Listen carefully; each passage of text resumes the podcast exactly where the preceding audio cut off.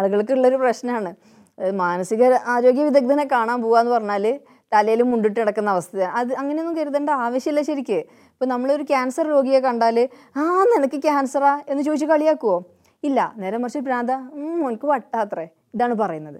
അപ്പോൾ അതുപോലെ തന്നെ ഒരു അവസ്ഥ അതായത് മനുഷ്യന്റെ ശരീരത്തിൽ പല അസുഖങ്ങളും ഉണ്ടാകുന്ന പോലെ തന്നെ മനസ്സിലുള്ളവർക്കൊക്കെ അതിനും അതിന്റെതായ അപ്സ് ആൻഡ് ഡൗൺസ് ഉണ്ടാവും. അതിൽ അതെല്ലാവർക്കും ഉണ്ടാവുന്നതാണ്. ഇങ്ങനെ വരുന്ന സമയത്ത് ആരുടെയും പരസഹായം കൂടാണ്ട് ഒരാൾക്ക് അവനവന്റെ മുറിയിലിരുന്ന് അവനവന്റെ ഗാഡ്ജറ്റ് ഉപയോഗിച്ച് വേണ്ട കൺസൾട്ടന്റിനെ കാണാം.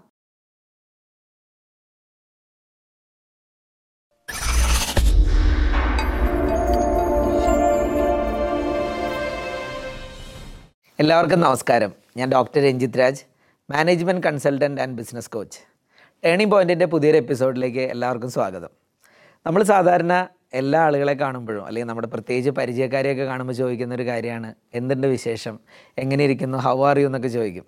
അപ്പോൾ ഏറ്റവും കൂടുതൽ കേൾക്കുന്ന ഒരു ഉത്തരവും ഐ ആം ഫൈൻ എന്നാണ്. പലപ്പോഴും നമ്മളത്ര ഫൈൻ അല്ലെങ്കിലും ഐ ആം ഫൈൻ എന്നാണ് കാഷ്വലി പറയാറ്. എന്നാൽ ഈ ഐ ആം ഫൈൻ എന്നുള്ള വാക്ക് ഇനി കേൾക്കുമ്പോൾ നിങ്ങളെല്ലാവരും ഓർക്കേണ്ടത് ആം ഫൈൻ ഡോട്ട് ഇൻ എന്ന ഒരു സ്ഥാപനം അതും വ്യത്യസ്തമായ ഒരു മേഖലയിൽ. മനഃശാസ്ത്രജ്ഞരായ വ്യക്തികളെ ഒരുമിച്ച് കൂട്ടുന്ന ഒരു വെബ് എനേബിൾഡ് പ്ലാറ്റ്ഫോം അത് ഡെവലപ്പ് ചെയ്ത് ഇന്ന് വ്യത്യസ്തമായ രീതിയിൽ തന്നെ ആ ബിസിനസ്സുമായി മുന്നോട്ട് പോകുന്ന ഒരു സംരംഭക. ആ സംരംഭകയാണ് ഇന്ന് ഞാൻ ടേണിംഗ് പോയിന്റിൽ നിങ്ങളുടെ മുമ്പിൽ അവതരിപ്പിക്കുന്നത്. ബയാന എന്നാണ് ആ വ്യക്തിയുടെ പേര്. ടേണിംഗ് പോയിന്റിലേക്ക് സ്വാഗതം. എങ്ങനെയാണ് ബയാന എന്ന് പറയുന്ന വ്യക്തി ഈ ഒരു മേഖലയിലേക്ക് വന്നത്? സ്വദേശം പെരിന്തൽമണ്ണയാണ്. പത്താം ക്ലാസ് പ്ലസ് ടു വരെ നാട്ടിൽ തന്നെയായിരുന്നു പഠിച്ചത്. അതിനുശേഷം ലിസ കോളേജ് താമരശ്ശേരി കൈതപ്പുയിലുള്ള ലിസ കോളേജിലാണ് എന്റെ സൈക്കോളജിയുടെ പിച്ച വെച്ച് തുടങ്ങുന്നതെന്ന് വേണമെങ്കിൽ പറയാം. അങ്ങനെ അവിടെ എത്തുന്നു. അവിടെ നിന്ന് ഗ്രാജുവേഷൻ കഴിഞ്ഞു. അതിൽ നിന്ന് പിന്നെ നേരെ കാലിക്കറ്റ് യൂണിവേഴ്സിറ്റിയിലാണ് പി ജിയും എം ഫിലും കഴിഞ്ഞത്. പി ജിയുടെ സമയത്താണ് കല്യാണം കഴിയണത്. അങ്ങനെ അത് കഴിഞ്ഞ് പിന്നെ എം ഫിലും കഴിഞ്ഞ് അതിനുശേഷം ഞാനൊന്ന് കുവൈത്തിലേക്ക് പോയി എം ഫിലിന് കഴിഞ്ഞതിന്റെ ശേഷം. അങ്ങനെ അവിടെ ചെല്ലുന്ന സമയത്ത് എന്നെ സംബന്ധിച്ചിടത്തോളം ഞാൻ ഭയങ്കര സോഷ്യബിളായ ഒരാളാണ്. ഒരുപാട് ആളുകളോട് സംസാരിക്കാനൊക്കെ ഒരുപാട് ഇഷ്ടമുള്ള ഒരു വ്യക്തിയാണ്. അപ്പോൾ അവിടെ ചെല്ലുന്ന സമയത്ത് നമ്മൾ ആ ഒരു വില്ലയിൽ തനിച്ചിരിക്കുന്ന സമയത്ത് ഒരാളും ഇല്ലാത്ത പോലെ ഫീൽഡിൽ നിന്ന് തന്നെ മാറിപ്പോകുന്നോ. ഒരു വല്ലാത്ത ഒറ്റപ്പെട്ട പോലെയൊക്കെ ആയിരുന്നു. ഞാൻ അവിടെ നിൽക്കുമ്പോൾ തന്നെ സൈക്കോളജി എന്ന് അറിഞ്ഞുകൊണ്ട് തന്നെ പലരും ഇങ്ങനെ വെറുതെ ഇരിക്കുകയല്ലേ? എന്നാൽ പിന്നെ ഒരു ക്ലാസ് ഒക്കെ എടുത്ത് തന്നൂടെ ഞങ്ങൾക്ക്. അതായത് സൈക്കോളജിസ്റ്റുകളായ പലരും പുറത്ത് നാട്ടിൽ നിന്ന് വന്നിട്ട് അവിടെ ക്ലാസ് എടുക്കുന്നുണ്ട്. അപ്പോൾ അവർ പറഞ്ഞു ചിലവില്ലാത്ത ഒരാൾ ഇവിടെ ഇരിക്കുന്നുണ്ടല്ലോ. എന്നാൽ പിന്നെ നമുക്ക് ആളെ വിളിച്ചുകൂടെ എന്ന് പറഞ്ഞിട്ട് അങ്ങനെയാണ് അതിലേക്കൊരു എൻട്രി അതായത് പുറത്തേക്ക് ഞാനൊന്ന് ഇറങ്ങുന്നത്. അങ്ങനെ ഇറങ്ങുന്ന സമയത്ത് ക്ലാസ്സുകൾ ചെറുതായിട്ടൊക്കെ എടുത്തു തുടങ്ങി. ഫാമിലി മീറ്റുകളിൽ തുടങ്ങി. പിന്നെ അപ്പോൾ പത്രങ്ങളിലൊക്കെ ന്യൂസൊക്കെ വന്നു തുടങ്ങി. ഇങ്ങനെ ക്ലാസ് എടുത്തതിന്റെ ഫോട്ടോസും ഒക്കെ വന്നു തുടങ്ങി. മറ്റ് അസോസിയേഷൻസൊക്കെ ശ്രദ്ധിച്ചു. അങ്ങനെ അവർ നമ്മളെ അറ്റ് വന്ന് പ്രോഗ്രാമുകൾക്കൊക്കെ ഇൻവൈറ്റ് ചെയ്തു. അപ്പോൾ ഈ ഇൻവൈറ്റ് ചെയ്യുന്ന പ്രോഗ്രാമുകൾക്കൊക്കെ പോകുന്ന സമയത്ത് ക്ലാസ് കഴിയുന്ന സമയത്ത് ഒരുപാട് രക്ഷിതാക്കൾ അല്ലെങ്കിൽ പല സ്ത്രീകൾ പുരുഷന്മാരാണെങ്കിലും പല പ്രശ്നങ്ങളും പറഞ്ഞ് തിങ്ങിക്കൂടുന്ന അവസ്ഥയായിരുന്നു. ശരിക്കും അത് അത്ഭുതമായിരുന്നു എനിക്ക്. നമ്മളെ നാട്ടിൽ ഇത്രയും ക്ലാസ് എടുക്കാൻ പോകുമ്പോഴൊന്നും ഉണ്ടായിരുന്ന ഉണ്ടാവാത്തൊരു സീനായിരുന്നു അവിടെ കാണുന്നത്. നമ്മൾ ഇറങ്ങി ചെല്ലുന്ന സമയത്ത് തന്നെ മാഡം എന്ന് പറഞ്ഞിട്ട് വരികയാണ്. അപ്പോൾ വരുമ്പോൾ കുട്ടികളുടെ പ്രശ്നം പറഞ്ഞിട്ടായിരിക്കും ചിലപ്പോൾ ഒരാൾ വരുന്നത്. അടുത്ത ആൾ എന്ന് പറഞ്ഞാൽ ഭർത്താവിന്റെ പ്രശ്നം പറഞ്ഞിട്ടായിരിക്കും. പക്ഷേ നമ്മൾ വേറൊരു രസകരമായ കാര്യം ഇപ്പോൾ സാർ തുടക്കത്തിൽ പറഞ്ഞു. ആംഫൈൻ എന്നാണ് എല്ലാവരും പറയാന്ന്. ആ അസോസിയേഷന്റെ മീറ്റിങ്ങിന് വരുന്ന എല്ലാവരുടെയും മുഖം കണ്ടാൽ നമുക്ക് വളരെ വളരെ വളരെ കാമായിട്ട് എല്ലാവരും ഹാപ്പി ആയിട്ട് വന്നവരെ പോലെയാണ്. പക്ഷേ ഇത് കഴിഞ്ഞിട്ട് അവർ സംസാരിക്കുമ്പോഴാണ് എല്ലാവരുടെ മനസ്സിൽ എന്തൊക്കെയോ ചില ചില കാർമേഘങ്ങൾ ഉണ്ട് എന്ന് മനസ്സിലാവുന്നത്. ഓക്കെ അപ്പോൾ ഈ നാട്ടിൽ നിൽക്കുന്ന സമയത്ത് അതായത് വിവാഹത്തിന് മുമ്പ് ഏതെങ്കിലും തരത്തിലുള്ള കൺസൾട്ടേഷനൊക്കെ ആരംഭിച്ചിട്ടുണ്ടായിരുന്നോ? ഉണ്ടായിരുന്നു. കാരണം ഞാൻ പറഞ്ഞല്ലോ ഇപ്പോൾ നേരിട്ട് പിന്നെ ഫോണിലൂടെ വരും. ഇനി അല്ലാണ്ടാണെങ്കിൽ തന്നെ ഇപ്പോൾ നമുക്ക് ഇപ്പോൾ യൂണിവേഴ്സിറ്റി ആകുമ്പോൾ തന്നെ നമുക്ക് അവർ നമുക്ക് ആരെങ്കിലും കൺസൾട്ടേഷൻ ഉണ്ടെങ്കിൽ അവിടെ കൗൺസിലിംഗ് റൂം ഉണ്ട്. അപ്പോൾ നമുക്ക് അവിടെ മീറ്റ് ചെയ്യാനുള്ള സൗകര്യമൊക്കെ ഡിപ്പാർട്ട്മെന്റിൽ തന്നെ ഉണ്ടാവും. അപ്പോൾ നമുക്ക് അവിടെ നിന്ന് കേസുകൾ അറ്റൻഡ് ചെയ്യാം. ഇനി പിന്നെ വീട്ടിലാണെങ്കിലും ചിലപ്പോൾ നമ്മൾ ഡേറ്റ് കൊടുക്കും അല്ലെങ്കിൽ ടൈം കൊടുക്കും. പിന്നെ ഹോസ്റ്റലിൽ നിന്ന് പോകുന്ന സമയത്ത് അവിടെ ശനി ഞായറൊക്കെ ഉണ്ടാവുമല്ലോ. അപ്പോൾ ക്ലയൻസ് അവിടെ വന്ന് മീറ്റ് ചെയ്യും. നമ്മൾ അവിടെ നിന്ന് കാണാറുണ്ടായിരുന്നു. ശരി. അപ്പോൾ ഈ സൈക്കോളജി എന്ന് പറയുന്ന ഒരു വിഷയം തിരഞ്ഞെടുക്കാൻ എന്താണ്? റിയൽ റീസൺ എന്തായിരുന്നു? സൈക്കോളജി എന്ന് പറഞ്ഞാൽ ചെറുപ്പം മുതലേ ഞാനിത് കണ്ടുകൊണ്ടും കേട്ടുകൊണ്ടും വളരുന്ന ഒരാളാണ്. വീട്ടിൽ ഫാദർ ഈ ഒരു കൗൺസിലിംഗ് ഏരിയയിൽ ഉള്ള ആളാണ്. പിന്നെ മാത്രമല്ല വീട്ടിൽ പഴയ മനഃശാസ്ത്ര പുസ്തകങ്ങളൊക്കെ കെട്ടുകണക്കിന് കിടക്കുന്നുണ്ട്. അപ്പോൾ നമ്മളത് എടുത്തിട്ട് വായിക്കും. അതിൽ പല ഒരുപാട് പുസ്തകങ്ങൾ പഴയ ഇപ്പോൾ ഒക്കെ ബ്രൗൺ ഇങ്ങനെ തൊട്ടുമ്പോൾ പൊടിയുന്നുണ്ടാവും. അങ്ങനത്തെ കുറേ പുസ്തകങ്ങളുടെ ഒക്കെ വലിയ ശേഖരം തന്നെ വീട്ടിലുണ്ട്. അപ്പോൾ അതൊക്കെ വായിക്കുമ്പോൾ സൈക്കോളജി എന്താണ് ഏതാണെന്നൊക്കെ പറയും. പക്ഷേ വേറൊരു കാര്യം എന്താണെന്ന് വെച്ചാൽ ഈ സൈക്കോളജി പഠിക്കാൻ വരുന്ന ഒട്ടുമുക്കാൽ പേരും ഞാനും ഈ വായിച്ചതിൽ നിന്ന് കണ്ടെത്തിയ കുറേ കാര്യങ്ങളുണ്ട്. സൈക്കോളജി എന്ന് പറഞ്ഞാൽ ഇപ്പോൾ നമ്മൾ സൈക്കോളജിസ്റ്റ് ആണോ അല്ലെങ്കിൽ സൈക്കോളജി പഠിച്ച ആളാണോ എന്ന് ചോദിക്കുമ്പോൾ ഒരു യാത്രയിൽ പോകാമെന്ന് വിചാരിക്കുക. പോയി നമ്മൾ തൊട്ടടുത്തുള്ള ആൾ നമ്മളോട് ചോദിക്കുകയാണ് എന്താ വിശേഷം? എന്താ പഠിച്ചതെന്ന് സൈക്കോ എന്റെ മുഖം നോക്കിയാൽ പറയുമോ നമ്മളെ തൊട്ട അയൽവക്കത്തെ ആളുകളാണെങ്കിൽ എന്റെ മുഖത്ത് നോക്കി അയ്യോ എന്റെ മുഖം അതായത് ഇപ്പം എന്തോ എന്തൊക്കെയോ ഇയാൾ എടുത്തുകൊണ്ടും കൊണ്ടുപോകും. എന്നെക്കുറിച്ച് എല്ലാം മനസ്സിലാക്കും എന്നൊക്കെയുള്ള ഹിപ്നോട്ടിസം മൈൻഡ് റീഡിങ് ഇതൊക്കെയാണ് സൈക്കോളജി എന്നാണ് ആളുകളുടെ വിചാരം. സൈക്കോളജി എന്ന് പറയുന്നത് അതല്ല അതിനേക്കാളും അപ്പുറം ഒരുപാട് മനസ്സിലാക്കാനുള്ള ആളുകളുടെ ബിഹേവിയർ ആണ് എന്നുള്ളത്. ഓക്കെ അപ്പോൾ ഈ ഒരു വിഷയം പഠിക്കാൻ തീരുമാനിച്ചപ്പോൾ ഫാദറിന്റെ ഭാഗത്ത് നിന്ന് വീട്ടിൽ പാരൻസിന്റെ ഭാഗത്ത് നിന്നൊക്കെ എന്തായിരുന്നു അവർ പറഞ്ഞത്? വീട്ടുകാർക്ക് സമ്മതമായിരുന്നു അവർക്ക് സന്തോഷമായിരുന്നു നമ്മൾ ആ മേഖലയിലേക്ക് പോവാന്നുള്ളത്. പക്ഷേ ഞാൻ ശരിക്കും ആലോചിച്ചിരുന്നു ഞാൻ ഇതിലേക്ക് തന്നെ പോകണോ എന്നുള്ളത്. കാരണം പ്ലസ് ടു കഴിഞ്ഞ സമയത്ത് ഫ്രണ്ട്സ് ചില എന്റെ നല്ല ഫ്രണ്ട്സ് തന്നെ അവർ പറയും നീ എന്താ ഈ സൈക്കോളജി ഒക്കെ പഠിച്ചിട്ട് എന്ത് ചെയ്യാനാ? സൈക്കോളജി എന്ന് പറയുമ്പോൾ ഒരു കുറച്ച് വർഷം ബാക്കിലേക്ക് എന്ന് പറഞ്ഞാൽ ആരും എടുക്കാത്ത ഒരു പഴഞ്ചൻ സാധനം പോലെ കിടന്നിരുന്ന ഒരു സാധനമാണ്. അന്ന് എന്ന് പറഞ്ഞാൽ എഞ്ചിനീയറിംഗ് മെഡിസിൻ ആ ഒരു ഫീൽഡിലേക്ക് ഇങ്ങനെ ഒഴുക്കിനൊത്ത് പോകുന്ന ഒരു സാധനമായിരുന്നു. അപ്പോൾ ഇത് കേൾക്കുമ്പോൾ എന്റെ കൂടെ ഉള്ളവരും അങ്ങനത്തെ കോഴ്സുകളൊക്കെ തിരഞ്ഞെടുത്ത് പോകുന്നു. അപ്പോൾ ആ സമയത്ത് എനിക്കും തോന്നി അയ്യോ ഞാൻ സൈക്കോളജി എടുക്കാൻ പറ്റുമോ പക്ഷേ വീട്ടിൽ നിന്നുള്ള സപ്പോർട്ട് അവർ സൈക്കോളജി തന്നെയാണ് എനിക്ക് മാച്ച് എന്ന് പറഞ്ഞിട്ടാണ് സൈക്കോളജിയിലേക്ക് ആ ഒരു സപ്പോർട്ട് തരുന്നത്. അപ്പോൾ ഈ വിവാഹം കഴിഞ്ഞ് കുവൈറ്റിൽ പോയി. കുവൈറ്റിൽ വെച്ചാണല്ലോ ഇങ്ങനെ ഇതൊരു സംരംഭമായിട്ടൊക്കെ തുടങ്ങുന്നത്. അപ്പോൾ വിവാഹം കഴിക്കുന്ന സമയത്ത് അദ്ദേഹത്തോട് പറഞ്ഞിട്ടുണ്ടായിരുന്നോ എനിക്ക് നാളെ ഇങ്ങനെ ഒരു സംരംഭക ആകണം എന്നൊരു ആഗ്രഹം ഉണ്ടെന്നോ അല്ലെങ്കിൽ ഇതിൽ ഫർദറായിട്ട് ഇനിയും കൂടുതൽ പഠിക്കണം. ഇപ്പോൾ പി എച്ച് ഡി ഒക്കെ ചെയ്തുകൊണ്ടിരിക്കുകയാണല്ലോ. അങ്ങനെയുള്ള കാര്യങ്ങൾ അന്നേ കമ്മ്യൂണിക്കേറ്റ് ചെയ്തിട്ടുണ്ടായിരുന്നോ? പഠനത്തിന്റെ കാര്യത്തിനെ കുറിച്ച് പറയുമായിരുന്നു പഠിക്കാനും പഠിപ്പിക്കാനും അദ്ദേഹത്തിനും താല്പര്യം ഉണ്ടായിരുന്നു. അപ്പോൾ പിന്നെ അതുകൊണ്ട് തന്നെ പഠനത്തിനൊക്കെ വളരെ സപ്പോർട്ടീവായിരുന്നു അപ്പോൾ അതുകൊണ്ട് നമ്മൾ ഫാമിലി എന്നൊക്കെ സംസാരിക്കുമ്പോൾ തന്നെ മെയിനായിട്ട് ഇമ്പോർട്ടൻസ് അതിന് കൊടുത്തിരുന്നു. അപ്പോൾ പഠനം കഴിഞ്ഞ് പിന്നെ ഞാൻ ഇങ്ങനൊരു ഫേമിലേക്ക് വരുന്നത് കുവൈത്തിൽ ചെന്നതിന്റെ ശേഷമാണ്. അപ്പോൾ ആ സമയത്ത് എനിക്ക് ഇങ്ങനൊരു സംഭവം തുടങ്ങാൻ പറ്റുമോ അതിനൊരു സാധ്യത ഉണ്ടോ എന്ന് പോലും അറിയില്ലായിരുന്നു. അവിടെ ചെല്ലുമ്പോഴാണ് കൂടുതൽ നെറ്റിലേക്ക് ഞാൻ തന്നെ ഇറങ്ങുന്നത് അപ്പോഴാണ്. അപ്പോഴാണ് നെറ്റ് വഴി ഇങ്ങനെ സാധ്യത ഉണ്ട് തന്നെ മനസ്സിലാക്കുന്നത്. അപ്പൊ ഏത് വർഷമായിരുന്നു ഈ ഇങ്ങനെ ഒരു platform? Am fine dot in എന്ന് പറഞ്ഞ ഈ ഒരു പ്ലാറ്റ്ഫോം എന്നാ തുടങ്ങുന്നത്? അതൊരു ടൂ തൗസൻഡ് ഫിഫ്റ്റീൻ സിക്സ്റ്റീനിലൊക്കെ ആകുമ്പോഴാണ് നമ്മൾ അതിനൊരു അറ്റംപ്റ്റ് തുടങ്ങുന്നത്. പിന്നെ അത് സൈറ്റ് എസ്റ്റാബ്ലിഷ് ആയി വന്ന കുറച്ച് സമയമൊക്കെ എടുത്തു. പിന്നെ അതിൽ ഏറ്റവും മനോഹരമായ സമയം എന്ന് പറഞ്ഞാൽ അതിന് പേരിടുന്നതായിരുന്നു. നമ്മൾ ഒരു കുട്ടിക്ക് പേരിടുക എന്ന് പറയുന്ന പോലെ ഇന്നത്തെ സമയത്ത് ഒരു ഡൊമൈൻ കണ്ടെത്തുക എന്ന് പറയുന്നത് വലിയൊരു വലിയ ടാസ്ക്കാണ് ഡൊമൈൻ എന്നൊക്കെ പറയണത് ഞാൻ പഠിക്കണത് അതെന്നാണ്. എന്താണ് ഈ ഡൊമൈൻ പലരും ഉപയോഗിച്ച് കേട്ടിട്ടുണ്ടായിരുന്നു. പക്ഷേ എനിക്കൊരു ആവശ്യം വന്നപ്പോഴാണ് അയ്യോ ഇതാണോ ഡൊമൈൻ അപ്പോൾ ആംഫൈൻ എന്നുള്ള വാക്ക് പല വാക്കുകളും നമ്മൾ നോക്കി. പക്ഷെ അതൊന്നും കിട്ടുന്നില്ല. അങ്ങനെയാണ് ആം ഫൈൻ ഹായ് കേൾക്കുമ്പോഴും നല്ല രസം. ആം ഫൈൻ എന്ന് പറയാനും രസം. അപ്പോൾ അങ്ങനെ നോക്കുമ്പോൾ ആ അവൈലബിൾ ആണ്. അങ്ങനെ W W W dot am fine dot in എന്ന് പറഞ്ഞിട്ട് നമ്മൾ ആ സൈറ്റ് ശരി ഇപ്പോൾ ആം ഫൈൻ ഡോട്ടിന്റെ പ്രവർത്തനത്തെ ഒന്ന് പറയാമോ? എങ്ങനെയൊക്കെയാണ്? എന്തൊക്കെയാണ് ഒരു ഒരു വ്യക്തിയെ സംബന്ധിച്ചിടത്തോളം എങ്ങനെയാണ് അതിൽ ലോഗിൻ ചെയ്ത് എങ്ങനെയാണ് അതിന്റെ ഒരു ടോട്ടൽ പ്രോസസ്സിനെ പറ്റി ഒന്ന് ചുരുക്കി പറയാമോ? അതിൽ ക്ലയന്റിനും കൗൺസിലറിനും കയറാനുള്ള ഓപ്ഷൻ ഉണ്ട്. ഇപ്പോൾ ഒരു കൗൺസിലർക്ക് വന്നാൽ കൗൺ തെറാപ്പിസ്റ്റ് ആയിട്ട് ക- ഏഹ് ഒരു കൗൺസിലറായിട്ട് അയാൾക്ക് അയാളുടെ ഐഡന്റിറ്റി വെച്ച് കയറാം അപ്പോൾ കൗൺസിലറുടെ സെഷനിൽ അയാൾ പിന്നെ അയാളെ ചിത്രങ്ങളും അയാളുടെ ഡീറ്റെയിൽസും അടക്കം അയാളെ കാണിക്കും. അതുപോലെ ഒരു ക്ലയന്റിനും ഇതുപോലെ ലോഗിൻ ചെയ്ത് കയറാം ഈ ക്ലയന്റ് ലോഗിൻ ചെയ്ത് കയറുന്ന സമയത്ത് അതിൽ രജിസ്റ്റേർഡ് ആയിട്ടുള്ള കൗൺസിലേഴ്സിനെ കാണാൻ പറ്റും. അങ്ങനെ നോക്കുന്ന സമയത്ത് ഇയാൾക്ക് ഇയാളുടെ പ്രശ്നം ഏതാണെന്ന് അയാൾക്കറിയാമല്ലോ അപ്പോൾ അയാൾക്ക് വന്നിട്ട് നോക്കാം. ഓരോ എക്സ്പെ തെറാപ്പിസ്റ്റും അല്ലെങ്കിൽ കൗൺസിലറും ഏത് ഏരിയയിലാണ് പിന്നെ എക്സ്പെർട്ട് ആയിട്ടുള്ളത് എന്നുള്ളത്. അപ്പോൾ അത് നോക്കി ചിലർ മെറേറ്റൽ ഇഷ്യൂസ് ആവാം അഡോളസൻ പ്രോബ്ലംസ് ആവാം പിന്നെ ചൈൽഡ്ഹുഡ് പ്രോബ്ലംസ് ആവാം പിന്നെ ഓൾഡ് ഏജ് പ്രോബ്ലംസ് ആവാം. അപ്പോൾ നമുക്ക് താല്പര്യമുള്ള ഏറ്റവും നമുക്ക് കംഫർട്ട് എന്ന് തോന്നുന്ന ആളെ അതിൽ സെലക്ട് ചെയ്തിട്ട് അവർ അവരുടെ അവൈലബിൾ ടൈം നോക്കാൻ പറ്റും. ഈ തെറാപ്പിസ്റ്റിന് അയാളുടെ അവൈലബിൾ ടൈം അതിൽ സ്ലോട്ട് സെറ്റ് ചെയ്യാൻ പറ്റും. ഇപ്പോൾ മൺഡേ ആണ് അയാൾക്ക് പറ്റുന്നതെന്നുണ്ടെങ്കിൽ അയാൾക്ക് മൺഡേ മാത്രം സെലക്ട് ചെയ്യാം. അല്ല വീക്കിലെ ഫൈവ് ഡേയ്സ് അയാൾക്ക് സാധാരണ വർക്കിംഗ് ചെയ്യുന്ന പോലെ സെറ്റ് ചെയ്യണമെന്നുണ്ടെങ്കിൽ അങ്ങനെ സെറ്റ് ചെയ്യാം. അപ്പോൾ ആ ഒരു കംഫർട്ട് അനുസരിച്ച് അയാളുടെ നോക്കിയിട്ട് ഈ ക്ലയന്റിന് എന്ത് ചെയ്യാം? അയാളുടെ അവൈലബിൾ ടൈമിൽ ബുക്കിംഗ് എടുക്കാം. ആ സമയത്ത് നമ്മൾ പിന്നെ കസ്റ്റമർ കെയറിൽ നിന്ന് നമ്മൾ അവരെ കോൺടാക്ട് ചെയ്യും. നിങ്ങൾക്ക് ഇങ്ങനെ സ്ലോട്ട് ഉണ്ട് എന്നൊക്കെ നമ്മൾ അവരെ ഇൻഫോം ചെയ്യും. അങ്ങനെ ആ സമയത്ത് അവർക്ക് നെറ്റ് ഓൺ ആക്കിയാൽ അവിടെ കോൾ അവൈലബിൾ ആയിരിക്കും. അതിൽ വീഡിയോ ഓഡിയോ ടെക്സ്റ്റ് മെസ്സേജിനുള്ള മൂന്ന് ഫീച്ചേഴ്സും ഉണ്ട്. ഇപ്പോൾ വീഡിയോ കോൾ ആണെങ്കിൽ വീഡിയോ കോൾ പ്രിഫർ ചെയ്യാം. ഓഡിയോ കോൾ ആണെങ്കിൽ ഓഡിയോ കോൾ പ്രിഫർ ചെയ്യാം. ടെക്സ്റ്റ് മെസ്സേജ് ആണെങ്കിൽ അത് ചാറ്റ് ബോക്സ് ഉണ്ട്. അതുവഴി ചാറ്റ് ചെയ്ത് മറുപടി കിട്ടും. അല്ലേ? ഒരു സാധാരണക്കാരനായ വ്യക്തിക്ക് അതായത് ഒരു ഇടത്തരം കുടുംബത്തിൽ നിന്നുള്ള ആളുകൾക്ക് വരെ അഫോർഡബിൾ ആയിട്ടുള്ള ഒരു പ്ലാറ്റ്ഫോം ആണോ അത്? തീർച്ചയായിട്ടും. ഇപ്പം നമ്മളൊരു കൗൺസിലറെ കാണാൻ പോവാന്ന് പറഞ്ഞാൽ ഒരു സ്വന്തമായി വീട്ടിൽ വണ്ടി ഉണ്ടെങ്കിൽ എണ്ണ അടിക്കണം. നേരെ മഞ്ഞല്ല ടാക്സി പിടിക്കുകയാണെങ്കിൽ ടാക്സിക്കാരനെ നോക്കണം അതിന്റെ കൂടെ പോരാൻ ആളെ വേണം. ഇതൊക്കെ ഉണ്ട്. ഇത് സമയവും ചെലവാക്കണം. അന്നത്തെ ഒരുപാട് ഷെഡ്യൂൾ മാറ്റിയിട്ട്. പിന്നെ മാത്രമല്ല ആളുകൾക്കുള്ളൊരു പ്രശ്നമാണ്. മാനസിക ആരോഗ്യ വിദഗ്ധനെ കാണാൻ പോവാന്ന് പറഞ്ഞാൽ തലയിൽ മുണ്ടിട്ട് കിടക്കുന്ന അവസ്ഥ അത് അങ്ങനെയൊന്നും കരുതേണ്ട ആവശ്യമില്ല ശരിക്ക്.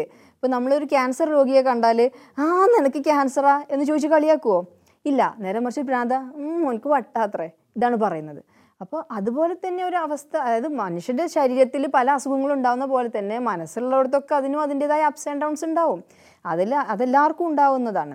ഈ ഒരു സാഹചര്യം ഇതാണ് സാഹചര്യം. അപ്പോൾ ഇങ്ങനെ വരുന്ന സമയത്ത് ആരുടെയും പരസഹായം കൂടാണ്ട് ഒരാൾക്ക് അവനവന്റെ മുറിയിലിരുന്ന് അവനവന്റെ ഗാഡ്ജറ്റ് ഉപയോഗിച്ച് വേണ്ട കൺസൾട്ടന്റിനെ കാണാം. അങ്ങനെ ആകുമ്പോൾ എക്സ്പേർട്ട് ആയിട്ടുള്ള ഏതാളെ വേണമെങ്കിലും എടുത്ത് സെലക്ട് ചെയ്ത് സംസാരിക്കാം.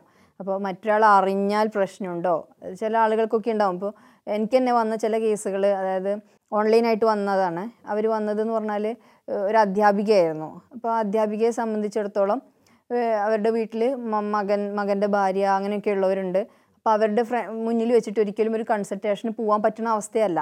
എന്നിട്ട് അവർ ഡ്രൈവ് ചെയ്തു വന്നിട്ട് എന്റെ അടുത്ത് പറയാം ഞാനിപ്പോൾ ഒരു പുഴയുടെ തീരത്ത് വന്നിട്ടാണ് നിന്നിട്ടാണ് മാമിനോട് സംസാരിക്കുന്നത് എന്നൊക്കെ. അപ്പോൾ നമ്മളവർ പറയുമ്പോൾ നമ്മളൊന്ന് ഇമാജിൻ ചെയ്യും അതെന്താണ് ആ ലൊക്കേഷൻ എന്നൊക്കെ. അപ്പോൾ അതൊരു അതായത് അത് പറഞ്ഞ് സംസാരിച്ച് ഞങ്ങൾ ആ ഒരു സെഷനിലൂടെ കടന്നുപോയി. ഒന്ന് രണ്ട് സെഷൻ ഞങ്ങൾ സംസാരിച്ചു. അത് കഴിഞ്ഞു പോയപ്പോൾ അവർ പിന്നെ വേറെ തന്നെ ഒരു അനുഭവമാണ് ഷെയർ ചെയ്തത്. പക്ഷേ അയാൾ അയാളുടെ വീട്ടിലിരുന്നിട്ടാണെങ്കിൽ ഈ ഒരു ബേർഡൻ തലയിൽ ഏറ്റി ഏറ്റി ഏറ്റി നമ്മളിങ്ങനെ എന്താ പറയുക ടെൻഷൻ എന്ന വേതാളത്തെ ചുമലിലേറ്റ് നടക്കുക എന്ന് പറയുമല്ലോ. അങ്ങനെ നടന്ന് നടക്കുന്നൊരു അവസ്ഥ വരും അതിന്റെ ആവശ്യമില്ല. അപ്പോൾ ഈ ഒരു പ്ലാറ്റ്ഫോം വരുമ്പോൾ ആർക്കും അഫോർഡബിൾ ആണ്. പിന്നെ അഫോർഡബിൾ ആവുന്ന റേറ്റും അതിലുള്ളൂ കാരണം ഓരോ കൗൺസിലറും അവർക്ക് വേണ്ട നിശ്ചിത തുക അതിൽ അവരാണ് സെറ്റ് ചെയ്യുന്നത്. അത് പലരും പല രീതിയിലുണ്ടാവും. ഇപ്പോൾ ചില ആളുകൾ വീഡിയോ പ്രിഫർ ചെയ്യുകയാണെങ്കിൽ സിക്സ് സിക്സ് ഹൺഡ്രഡ് പ്രിഫർ ചെയ്യുന്നവരുണ്ട്. ചിലർ തൗസൻഡ് ഇപ്പോൾ അമേരിക്കയിൽ നിന്ന് വരെ അതിൽ കൺസൾട്ടൻസ് ഉണ്ട്. അപ്പോൾ ആ അപ്പോൾ ചിലർ അവർ ഒരു സെഷൻ എത്ര ടൈമാണ് ഫോർട്ടി ഫൈവ് മിനിറ്റ്സ് ആണ് ഒരു സെഷൻ ഓക്കെ അപ്പോൾ ആ നാൽപ്പത്തഞ്ച് മിനിറ്റ് സെഷനാണ്. ഈ ഏകദേശം അറുന്നൂറ് രൂപ വരെ ആയിരിക്കും വീഡിയോ കോൾ വഴിയൊക്കെയാണ് ഉള്ളത് അല്ലേ? പിന്നെ ഈ അതിന് കുറവായിരിക്കും നമുക്ക് ഓഡിയോ വഴിയാണെങ്കിലും. ടെക്സ്റ്റ് വഴിയൊക്കെ ആണെങ്കിൽ അല്ലേ? അപ്പൊ ഞാൻ ചോദിക്കട്ടെ ഈ ആദ്യം പറഞ്ഞു ഇങ്ങനെ ഒരു കാര്യം തുടങ്ങുന്നതിലേക്ക് ഒരു രണ്ടായിരത്തി പതിനഞ്ച് പതിനാറ് കാലയളവിലാന്ന് പറഞ്ഞു. അപ്പോൾ അവിടെ ചെന്ന് കുവൈറ്റിലെത്തിയതിന് ശേഷം ഒരു വേദിയിൽ പോയി സംസാരിക്കാനിടയായി. അല്ലെങ്കിൽ കുറേ ആളുകളായിട്ട് ഇൻട്രാക്ട് ചെയ്തു. പിന്നീട് ഇതിനെ ഒരു ഡിജിറ്റൽ പ്ലാറ്റ്ഫോമിലേക്ക് മാറ്റി ഈ ആംഫൈൻ ഡോട്ട് ഇനിലേക്ക് എത്താൻ. അതിന്റെ ഒരു റിയൽ റീസൺ എന്തായിരുന്നു? എങ്ങനെയാണ് അതിലേക്ക് എത്തുന്നത് അത് ഇപ്പം ഞാൻ പറഞ്ഞല്ലോ ഇങ്ങനെ ആളുകൾ വരുന്നു നമുക്ക് കൺസൾട്ടേഷൻ വരുന്നു. അപ്പോൾ നമ്മുടെ ഒരു വീട്ടിലുള്ള സമയം പലപ്പോഴും ഞാനിങ്ങനെ ഇതിലേക്ക് ഒതുങ്ങുന്ന അതായത് ഫോണിലേക്ക് മാറുന്നതായിട്ട് ഹസ്ബൻഡ് ആണെങ്കിലും ശ്രദ്ധിച്ച്. അപ്പോൾ പുള്ളി ചോദി ചോദിക്കുന്നതാണ്. അതായത് എന്നാൽ പിന്നെ ഇത് വെറുതെ ആക്കുന്നതിന് പകരം ഇത് പേയ്മെന്റ് ആക്കിയിട്ട് ചെയ്തൂടെ എന്നുള്ള നിലയ്ക്ക്. അപ്പോൾ അങ്ങനെയാണ് അങ്ങനെ ഒരു അവസരം ഉണ്ടോ? അങ്ങനെ ചെയ്യാൻ പറ്റുമോ എന്നൊക്കെ എനിക്ക് ഭയങ്കര ഡൗട്ടായിരുന്നു അതായത് എങ്ങനെയാണ് അത് ചെയ്യുക? ആളുകൾക്ക് എങ്ങനെയായിരിക്കും? പക്ഷേ പിന്നെ ഞാൻ ഞാനിതുപോലെ ഇങ്ങനെ സെർച്ച് ചെയ്ത് നോക്കി. അങ്ങനെ ഒരു ഓൺലൈൻ പ്ലാറ്റ്ഫോമിനെ പറ്റി അങ്ങനെ ഒരു ഹിൻഡ് നമുക്ക് കിട്ടിയല്ലോ. അപ്പോൾ അങ്ങനെ കിട്ടിയപ്പോൾ നോക്കുമ്പോൾ വിദേശത്തൊക്കെ പല സൈറ്റുകളും കണ്ടു. ഇപ്പോൾ നാട്ടിലാണെങ്കിൽ തന്നെ ചില കൗൺസിലിംഗ് സെന്ററുകൾ അവരുടെ ക്ലാ തെറാപ്പിസ്റ്റ് ക്ലയൻസിന് ഓൺലൈനായിട്ടും സപ്പോർട്ട് കൊടുക്കുന്നുണ്ട് എന്നൊക്കെ ഉള്ള രീതിയിൽ കണ്ടു. അപ്പോൾ ഓ അങ്ങനെ ഒരു സാധ്യത ഉണ്ട് എന്നുള്ളത് മനസ്സിലാക്കിയിട്ടാണ്. എന്നാൽ പിന്നെ നമുക്ക് അങ്ങനെ എന്തുകൊണ്ട് തുടങ്ങിക്കൂടാ? കുറച്ചുകൂടി നല്ല രീതിയിൽ തന്നെ അതും എല്ലാവർക്കും അപ്രോച്ച് ആവുന്ന രീതിയിൽ. എവിടെ ഇരിക്കുന്ന ആളുകൾക്കും അതും മലയാളം ലാംഗ്വേജിൽ പല ഞാൻ നോക്കിയ സൈറ്റുകൾ പലതും മലയാളം ലാംഗ്വേജസിലുള്ളതായിരുന്നില്ല അപ്പം അങ്ങനെയാകുമ്പോൾ മലയാളം നമ്മുടെ ഒരു ലാംഗ്വേജിൽ തന്നെയുള്ള സാധനം. കാരണം കൾച്ചർ എന്ന് പറയുന്നത് സൈക്കോളജിയിൽ വളരെ ഇമ്പോർട്ടന്റ് ആയ ഒരു കാര്യമാണ്. കാരണം നമ്മുടെ ഓരോ ഒരാളുടെ മനസ്സും അയാളുടെ മാനസിക പ്രവർത്തനങ്ങളും നമ്മുടെ മതം സംസ്കാരം ഇതൊക്കെ ആശ്രയിച്ചിരിക്കുന്ന കാര്യങ്ങളാണ്. അപ്പോൾ അങ്ങനെ നോക്കുമ്പോൾ ഒരു എക്സാമ്പിൾ പറയുകയാണെങ്കിൽ എനിക്ക് വന്നൊരു കേസാണ് അത് നോർത്ത് ഇന്ത്യയിൽ നിന്ന് വന്നതായിരുന്നു. അപ്പോൾ അവിടെ കല്യാണം കഴിഞ്ഞാൽ വള നിറയെ വള ഇടുന്നൊരു സമ്പ്രദായം ഉണ്ട് അവർക്ക്. ചിലർ ഇടുന്നില്ല. അതും ഞാൻ പറഞ്ഞില്ലേ കൾച്ചർ എന്ന് പറയുന്ന സാധനം വെച്ച് ചിലർ ലിബറൽ ആയിരിക്കാം. അതായത് ഇട്ടോ ഇട്ടില്ലെങ്കിൽ കുഴപ്പമില്ല എന്നുള്ളത്. പക്ഷെ ചില ആളുകൾക്ക് ഭയങ്കര കമ്പൽസറി ആയിരിക്കും അത് ഇട്ടേ പറ്റൂ എന്നുള്ളത്. അപ്പോൾ ഈ കുട്ടിയുടെ ഫാമിലിയിൽ എന്ന് പറയുന്നത് അത് കമ്പൽസറി ആയിട്ട് പറയുന്ന പറയുന്നൊരു ഫാമിലിയാണ് ഈ പെൺകുട്ടിക്കാണെങ്കിൽ ഒട്ടും അത് ആഭരണങ്ങളോട് തീരെ ഭ്രമമില്ലാത്ത ഒട്ടും ഇഷ്ടമില്ലാത്ത ആളായിരുന്നു. അവളെ സംബന്ധിച്ചിടത്തോളം ഇത് ഇടാൻ പറയുന്നു കം അത് പറയുന്നത് വേറെ തന്നെ ഒരു വ്യക്തിത്വമാവുന്ന പോലെയാണ് വിവാഹശേഷം. അങ്ങനെ പറ ആ- ഒരു സ്ട്രെസ്സോടെയാണ് വിളിക്കുന്നത്. അപ്പോൾ ആ ഒരു കൾച്ചർ ശരിക്കും നമുക്ക് മനസ്സിലാക്കാൻ പറ്റും. എന്താ ഇപ്പോൾ ഒരു വളയിടാൻ ആഗ്രഹിക്കുന്ന ഒരാളാണെങ്കിൽ ഒരു കുറേ വളയിട്ടാൽ എന്താ പ്രശ്നം എന്നേ തോന്നുള്ളൂ. പക്ഷെ അങ്ങനെയല്ല ഒരു കൾച്ചറിനെ മനസ്സിലാക്കുമ്പോഴാണ് ആ കൾച്ചർ എത്രത്തോളം ഇപ്പോൾ നമുക്ക് നോർത്ത് ഇന്ത്യൻ കൾച്ചർ കുറച്ചുകൂടെ മനസ്സിലാവും. സിനിമയിൽ കൂടെ നമ്മൾ യാത്രകൾ ചെയ്തതിലൂടെയൊക്കെ നമുക്ക് അവരെ മനസ്സിലാക്കാൻ പറ്റും. പക്ഷേ ഒരു വിദേശിയാണ് ഈ ഒരു ക്ലയന്റിനെ അറ്റ് എടുക്കുന്നതെന്ന് വിചാരിക്കുക. അങ്ങനെയാണെങ്കിൽ അവർക്ക് വേറെ തന്നെ ഒരു ആറ്റി ഒരു പിന്നെ വ്യൂ പോയിന്റ് ആയിരിക്കും ഉണ്ടാവുന്നത്. അപ്പോൾ അങ്ങനെ നോക്കുമ്പോൾ നമ്മുടെ ഭാഷയും സംസ്കാരവും ഒക്കെ വളരെ ഇമ്പോർട്ടന്റ് ആണ്. അപ്പോൾ അതുകൊണ്ടാണ് മലയാളത്തിന് പ്രിഫറൻസ് കൊടുത്തിട്ട് ഒരു പ്ലാറ്റ്ഫോം കൊണ്ടുവരാമെന്ന് വിചാരിക്കണം. ഈ രണ്ടായിരത്തി പതിനാറ് മുതൽ ഇങ്ങോട്ട് പതിനഞ്ച് പതിനാറ് കാലഘട്ടം മുതൽ ഇപ്പോൾ ഏകദേശം എത്ര ആളുകൾക്ക് നമുക്ക് കൗൺസിലിംഗ് കൊടുക്കാൻ സാധിച്ചിട്ടുണ്ട്? അത് ഓൺലൈൻ ഇപ്പോൾ ആംഫേന്റെ പ്ലാറ്റ്ഫോമിൽ കൂടി ആണെങ്കിൽ ഒരു ആയിരത്തിലധികം ആളുകൾക്ക് ഉണ്ടായിട്ടുണ്ട്. അപ്പോൾ ഇത്രയും ആളുകൾക്കൊക്കെ കൗൺസിലിംഗ് കൊടുത്തു കഴിഞ്ഞ് അവരിൽ നിന്നുള്ളൊരു ഫീഡ്ബാക്കൊക്കെ നമ്മൾ എങ്ങനെയാണ് ഇതിൽ അസസ് ചെയ്യുന്നത്? കാരണം ഇപ്പോൾ ഒരുപാട് ഇപ്പോൾ ബയാന എന്ന് പറയുന്ന വ്യക്തി മാത്രമല്ല വേറെയും ഒരുപാട് കൗൺസിലേഴ്സ് ഇതിലുണ്ട്. അപ്പോൾ നമ്മൾ ഈ ആളുകൾക്ക് അവരുടെ ഒരു പ്രശ്നം പരിഹരിക്കപ്പെട്ടു എന്നുള്ളത് ഉറപ്പ് വരുത്താൻ എങ്ങനെയാണ് ഈ പ്ലാറ്റ്ഫോം അതിന് എന്താ ചെയ്യുന്നത്? അതിൽ നമുക്ക് സെഷന്റെ ലാസ്റ്റ് അവർ നമ്മളൊരു ഫീഡ്ബാക്കിനൊരു ചാറ്റ് ബോക്സ് ഓപ്പൺ ചെയ്യും. ഈ സെഷൻ കഴിഞ്ഞാൽ ഉടനെ അവർക്ക് ഓപ്പൺ ആവും. ആ ഓപ്പണിൽ സെഷനെ കുറിച്ച് അവർക്ക് എഴുതാൻ പറ്റും. അങ്ങനെയാണെങ്കിൽ അവർക്ക് പറയാം ഈ കൗൺസൽ കൺസൾട്ടന്റ് എങ്ങനെ ഉണ്ടായിരുന്നു? ഇതൊരു വലിയ ജെന്യു സാർ ചോദിച്ചു വലിയൊരു ജെന്യുവിൻ പിന്നെ കൺസേൺ ആണ് ശരിക്ക്. ഏതൊരാൾക്കും ഉണ്ടാവും. എങ്ങനെയാണ് ഇയാൾ ഓൺലൈനായിട്ട് എന്താ ചെയ്യുന്നതെന്നുള്ളത് അപ്പോൾ പിന്നെ അപ്പോൾ അവിടെ അയാൾക്ക് പറയാൻ പറ്റും ഈ കൺസൾട്ടന്റ് എങ്ങനെ ഉണ്ടായിരുന്നു എന്നുള്ളൊരു അഭിപ്രായം.